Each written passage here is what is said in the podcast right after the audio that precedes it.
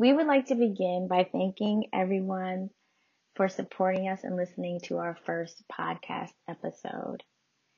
Our next episode will drop this Friday, January 15th, as regularly scheduled, and every other Friday thereafter. However, because of the insurrection by white supremacists that took place in our nation's capital on January 6, 2021, we felt led to get responses from educators of color. And so we put out a call to colleagues of ours to see what their responses and reflections were about the incident that took place. As such, the format is a little different since we were not all recording together. We hope you enjoy. We hope you share and we would love to hear any reflection or responses that you may have. We are always open to feedback and suggestions. And I'm handing it over to Sky. The events of January 6th were a complete shock for me. For a building that had not been breached since the 1800s, to be just kind of bogarted into was really mind boggling. I remember sitting on my couch and just staring at the screen in awe, um, going through social media and seeing um, the various reactions of peers and and uh, and friends and family. And so um, sitting on my couch and watching it on the news was a really interesting space to be in. What made it even more interesting is that if those protesters were people of color, that would have went a completely different way. I honestly feel like people of color wouldn't have even gotten within 15 feet of the building, let alone inside of offices of elected officials it really threw me for a loop. And to be quite honest, I'm really still processing the whole event. Now let's get into what our guest had to say. A native Chicagoan, Kristie L. Norwood, has worked in early childhood education for over 25 years, and she has been with Head Start for over 20, currently holding the position of Grantee Education Manager for Start Early in Chicago, Illinois. And here are some of her thoughts. So, as I think about the events of the past um, 24 hours or more, I have to be honest. Um, I'm tired, I'm weary, but I'm not surprised it's not like um, I saw the events unfolding and I was like, oh my God, I can't believe this is happening. And as I sit and reflect on that, how sad is that? That um, I don't even have the right within myself to um, be surprised that something this insidious um, could be taking place in front of my eyes. Um, I've been asked to think about the past day's events from the lens of an educator. But I'm fully aware that I have many lenses that I um, get to see the world through. And I will be honest and say that um, my first reaction was not as an educator. Um, it was not as a mother. It was not as a wife. It was myself in my person as a black um, female that was watching this uh, terrorism um, occur. And for hours, I sat in that place, not even thinking as an American or as um, a person um, who America is my personal country of, of origin, um, not even as an American citizen, but as a black woman watching this unfold. Um, and for hours, I, I, I sat in that space and then I began to move on to other lenses. So, um, as an as an educator, um, I will say that to see yesterday is what um, I see as racism in play as a construct, right? Um, that when you are dealing with the society that functions from the foundation and from the fuel of racism, what you will see is actions that meet laws that do not equal justice. Um, and clearly, that's what we saw um, yesterday. Um, had that group of people that were expressing themselves and demanding their rights been black people, um, there would definitely have been more than uh, 60 arrests, and there would have for sure been more than four deaths. Um, and so, um, as an educator, I see my sorrow, my responsibility, and my hope. My sorrow is that this is the way that it is, and this is what I have to start with as an educator.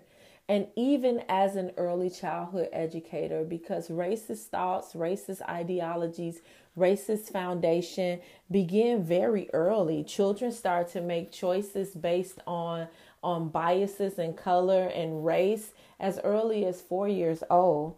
Um, and so when they're old enough to make a choice, I have to be able to sit in the reality of what is um, to help provide them with um, a way to make a, a better choice.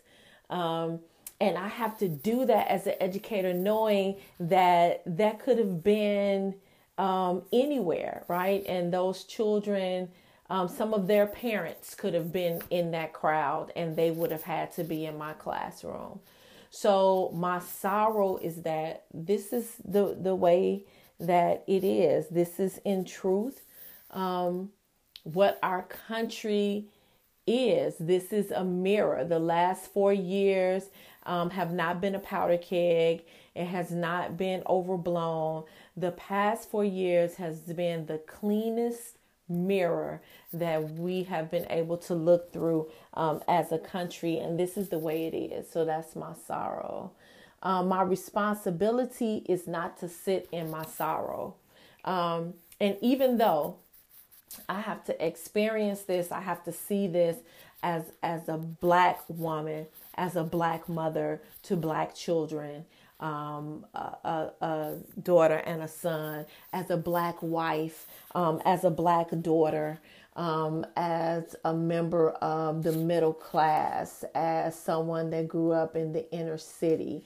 Even though I have to see through all of those lenses, I have a responsibility to allow those lenses to help inform me um, but not to allow them to define me or to restrict me because I am responsible to again provide um, information for, for better choices. And I think in education we get to do that so beautifully because we our classroom gets to be a social experiment, if if I can say that, that we can have rules that apply to everyone we can have everyone be a part of making choices and making decisions for the entire group. We can give and provide voice um, for, for the voiceless. So we have an opportunity to, at a very early age, say this is how human beings um, should function with each other. So I have a responsibility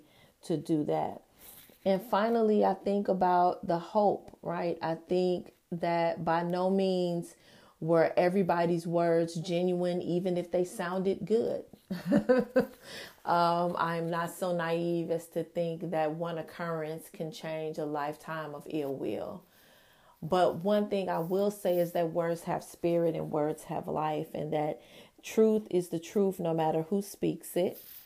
Um, and what's wrong is wrong, um, and what's right is, is right. And I have a hope that as in education, we will be able to use our voices more. That it's not just um, these are the letters of the alphabet and these are your numbers and this is what you need to know, but we get to work in a space where we can be as human as we can be and we can help our children um, in our settings be as human as they can be. So, um, those are my reflections on yesterday. Thank you for allowing me to share.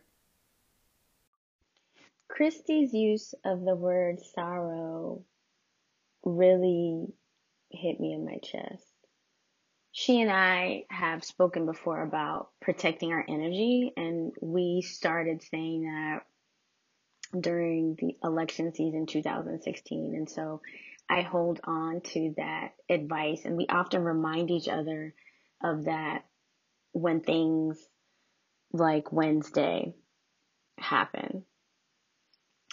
As a woman of African descent whose nationality is American, working in a predominantly European American space and teaching the youngest scholars, I have to remind myself to extend grace and remember that I am starting from sorrow, disappointment, rage, um, and and in some in some instances a little uh, hopelessness, and that when I see my students for the first time after six weeks, to just be with myself, to be honest with myself, and to give as much as I am able because I honestly, I'm just emotionally, mentally, and energetically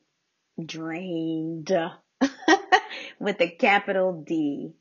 Um, and could probably use a little more time, but that's not always our reality. Yet I am encouraged by the perspective of seeing our classrooms as social experiments and hoping that however big or however small the things that take place in the four walls of our classroom in our mini ecosystem will carry on throughout their academic career and it will also transcend throughout their lives. And that we are doing our part, that I'm doing my part in changing the tra- trajectory of human kindness daily from how we care for each other, how we communicate with each other, and how we hold space for each other, how we commune together. So I will hold on to those things as encouragement as well as fuel for moving forward from Wednesday. Janae Peters has been an educator for 11 years. She has taught in independent high schools and at the undergraduate and graduate levels. Janae earned an MSW to support her roles in educational environments ranging from coach and dorm director to school counselor and dean of students. At all times, she is working hard to not only imagine, but to contribute to creating a world where Black people freely exercise audacity, cultivate our gifts, and change this chaotic world's trajectory. Here are her thoughts on Wednesday. So, thank you so much, Multi Versatility University, for making the space and time for me to share my response to the events that happened on Wednesday afternoon in DC. Um, I'm Janae Peters. I'm a high school educator and have been for the past 11 years. And I'm just really grateful um, to have space to reflect on this as an educator, um, as a Black educator, and as a, a, Black woman educator as well. So I would say there are really three things that characterize my experience um, in witnessing the domestic terrorist breach Capitol security and run rampant in the building in a way that does not even feel possible to me as a Black woman in the USA. The first of those three things um, was actually a meme that I saw that included Patti LaBelle's face as a response. Um, at first, I was honestly a bit amused by the rally. So I kind of had that thinking that was like, ah, here we go again, another rally. Um, and after a short while, though, that amusement turned into a sort of disgust. Um, so using the meme pic where Patti LaBelle is kind of like, like sitting there like that, I would say at first in the amusement, my eyebrows were kind of up and soft at first, just kind of like, what is going on? Um, and as things continued to transpire, um, they moved downward more into that furrowed brow. Um, when the news stations noted that the domestic terrorists had breached the Capitol security and were in the halls of the Capitol vandalizing offices, I was disgusted by the fact that um, that could only have happened with permission. Like, that doesn't just happen. And that no one who looks like me could even have gotten close. And worse, that we would have been murdered unmasked for even trying to get there. Um, none of that was lost on me. Um, and so that fueled a lot of that disgust. It's an event that reminds us how all black and brown um, people, how all black and brown people's humanity um, is perceived and valued, or really not valued, right? We don't get to demonstrate against failures of democracy or any other humanity we can't even get close without being persecuted. But this was just able to happen. I would say the second thing I thought about was how isolating it was going to feel to exist in predominantly white spaces the day after. In my case, in the school environment or other environments, the grocery store really didn't matter, but I was focused a bit on school, uh, despite the fact that they're remote, that we are remote right now. Um, so many white people were shocked and devastated as everything was happening. And it was as though they were seeing clearly for the first time the true state of our union, the state of our nation. I don't live in a body or live an experience that makes this situation shocking, surprising, or embarrassing to to me at all. And knowing what would be required or expected of me at work um, was not something to which I was looking forward as a high school teacher, um, I know that we often anticipate our students' responses to current events, um, especially political and social events. As the only African American teacher at my school, I anticipated what doing the work was going to look and feel like in my mind and body, and I wasn't I wasn't looking forward to that. I knew I needed to rest up. I couldn't stay up and watch that. I just I had a sense that it was going to be tough. Um, these moments because this isn't the first and it won't be the last, but they always feel like sort of an impossible sacrifice. The emotional labor that goes into it um, can feel heavier than other types of labor. And because people don't see the emotional exhaustion, emotional labor, and because it's not an extra course or an extracurricular activity, because it's not what's seen in our contract is going above and beyond, um, it's not always acknowledged. I am incredibly lucky right now that my current workplace has been attentive and responsive to this fact in a big way, more than really any institution I've been in relationship with. But heading onto Zoom on the day after was difficult nonetheless. Um, I wanted nothing more that day than a break, not requested time off, but offered time off. I didn't want to have to ask for it. I wanted someone to say, take it off, because I suspect what you're experiencing. I'm not in an administrative position, so I'm not responsible for creating um, responses to these kinds of things in my current environment. Um, but it does feel different to me and my body to do it, to do even the stuff that's asked of teachers. It's a lot.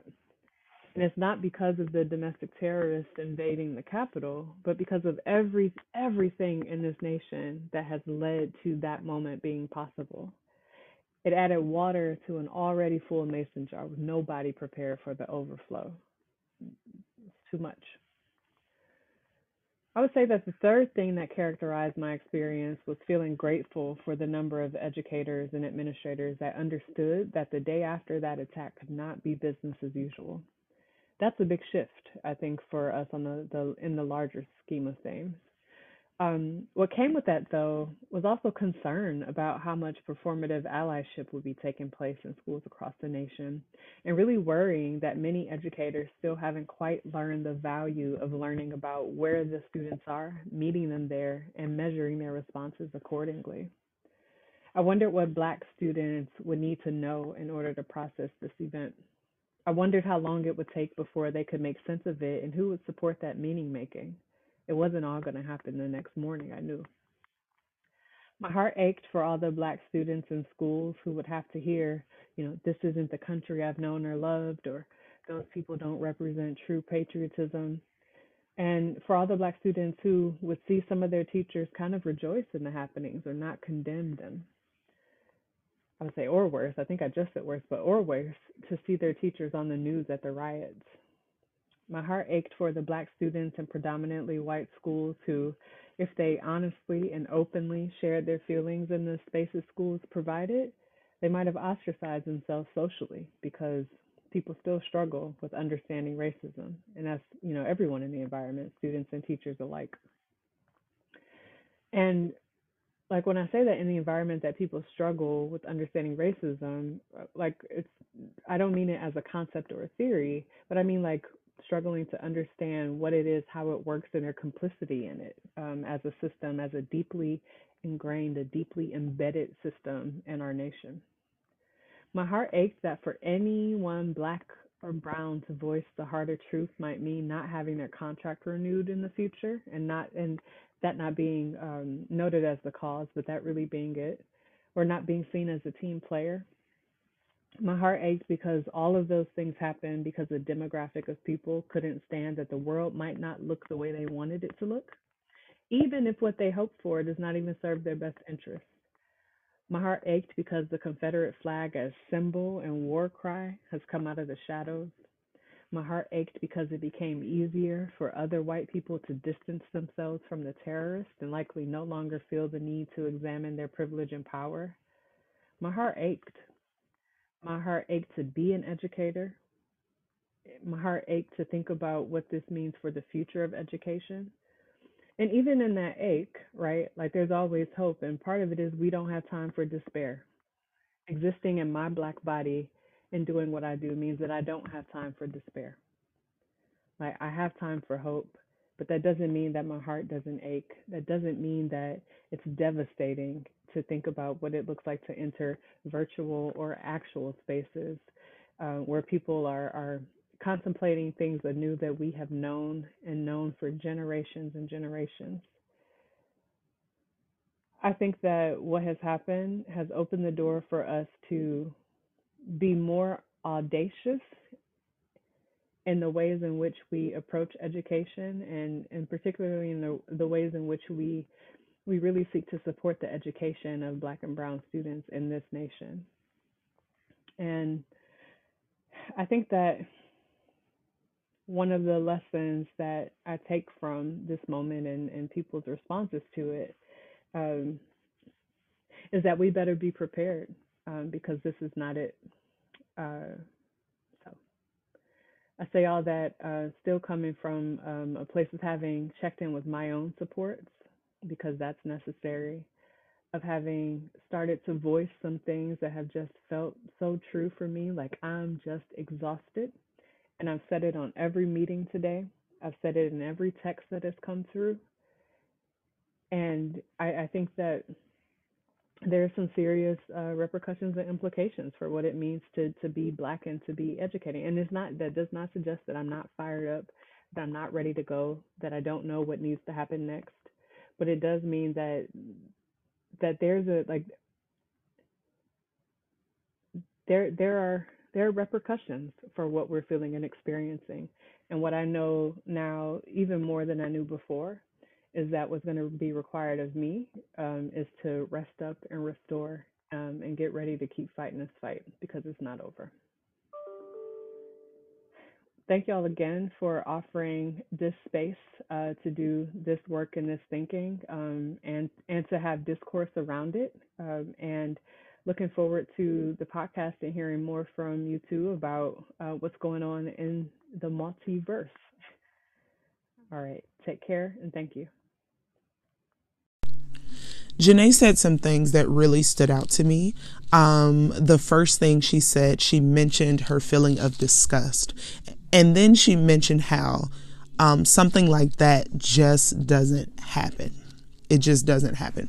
And so that really struck me because um, I feel the same way. I feel like something of that nature just doesn't happen. Um, the Capitol is a building that is uh, tightly secured. Um, there are uh, levels right to that building you can't just waltz in that building whenever you feel like it even upon having an appointment even upon having a reason to be in the building um, there there are still proper channels that one must go through, right? So for someone to even or just for a group of people to even just be able to get into that building for um, the uh, individuals that were responsible for protecting the building for them not to take the group that was gathering seriously um, really brings me to the next point that Janae talked about, where she said that really the event really highlighted the lack of value for Black and Brown lives.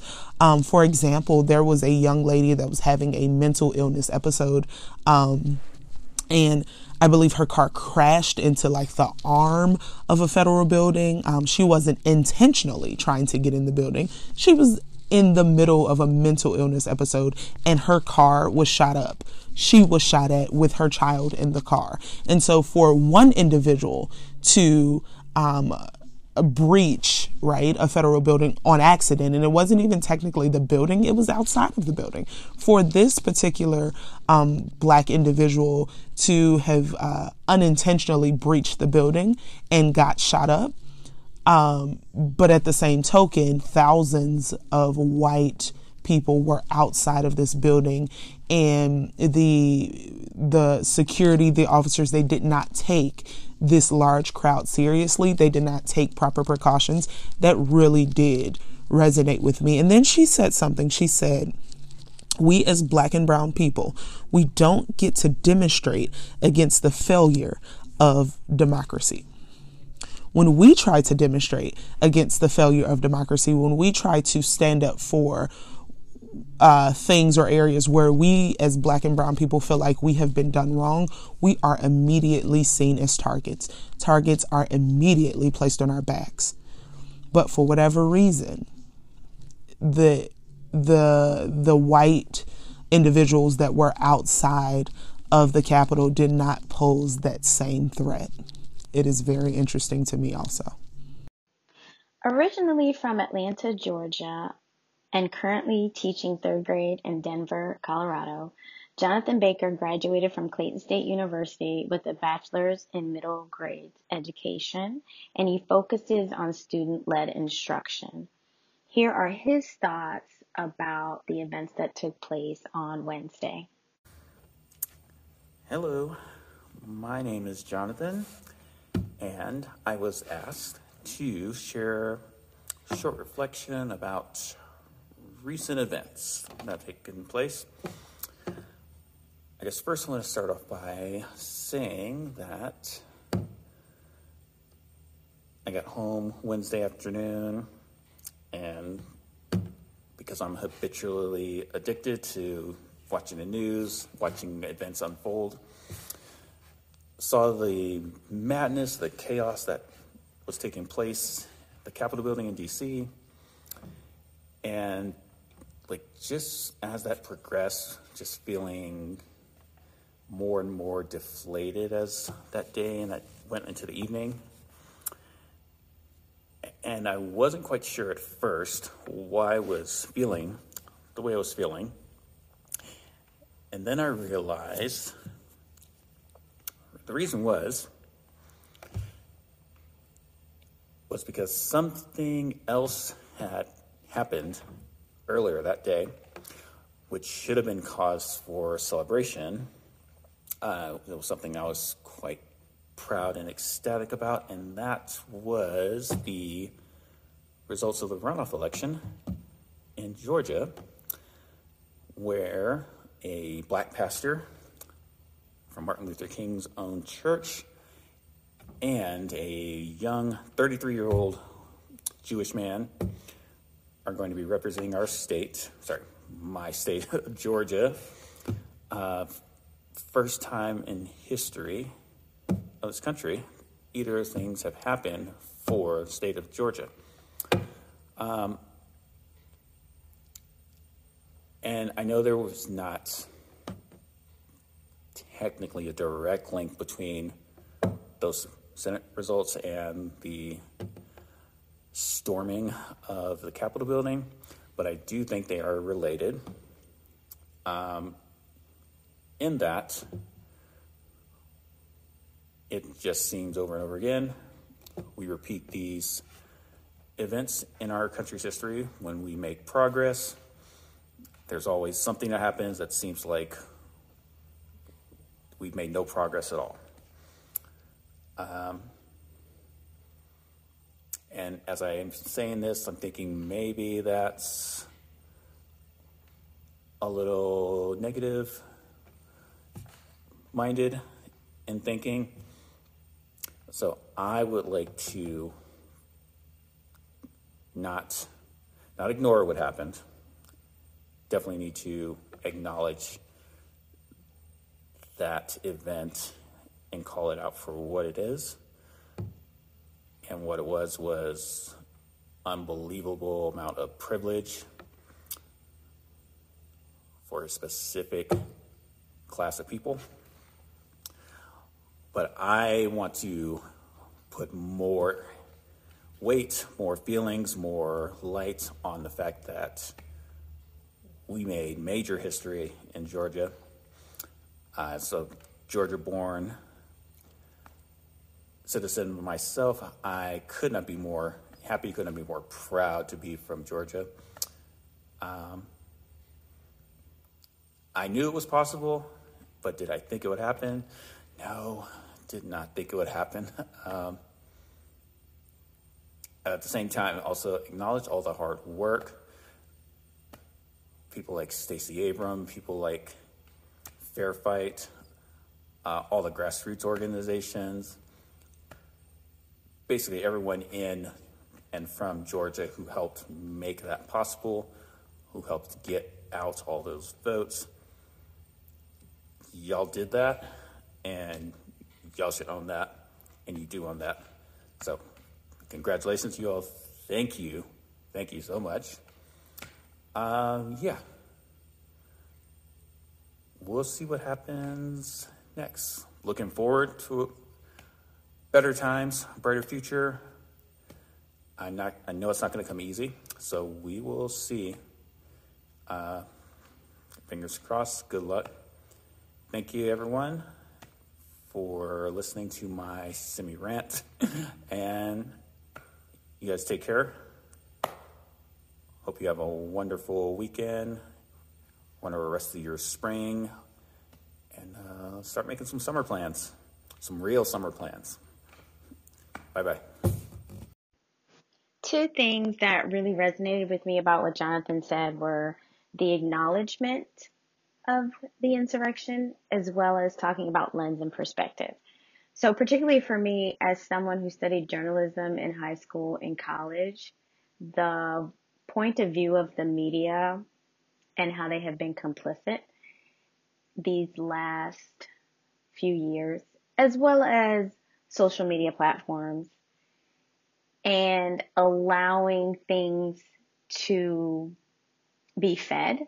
And so again, it's not surprising that things got to where they have gotten because if you feed something, it generally thrives and gets bigger. And, um, so there's that for me, as well as the importance of words. And again, just paying attention to what we notice and the difference in wording like protester versus rioters or insurrection versus yeah, I don't even know what they're trying to call it. like I actually I find that when I hear wording that is untrue, that is not facts, that I tune it out. And secondly, as we dissect this and continue to have conversations about it, whether it's with our friends, our families, colleagues, students, that the lens and perspective of which people are coming from going back to what Kristie said, so many different lenses that we react to this event and so many different perspectives, even how I felt about it as it was happening Wednesday and how I feel about it now days later and how I may feel about it um, a week from now. So two really important things that struck me. It was important for Kamisha and I to gather some educators from across the United States to shed light and bring their voice around the insurrection that happened on January 6th. It's it also got us to thinking how can we better prepare our students not so much for um, in a situation like that but how can we prepare them for life how can we teach them that sometimes you may win and sometimes you may lose but that is okay. Thank you guys so so much for joining us. We really really wanted to add our voice to what is happening because class is always in session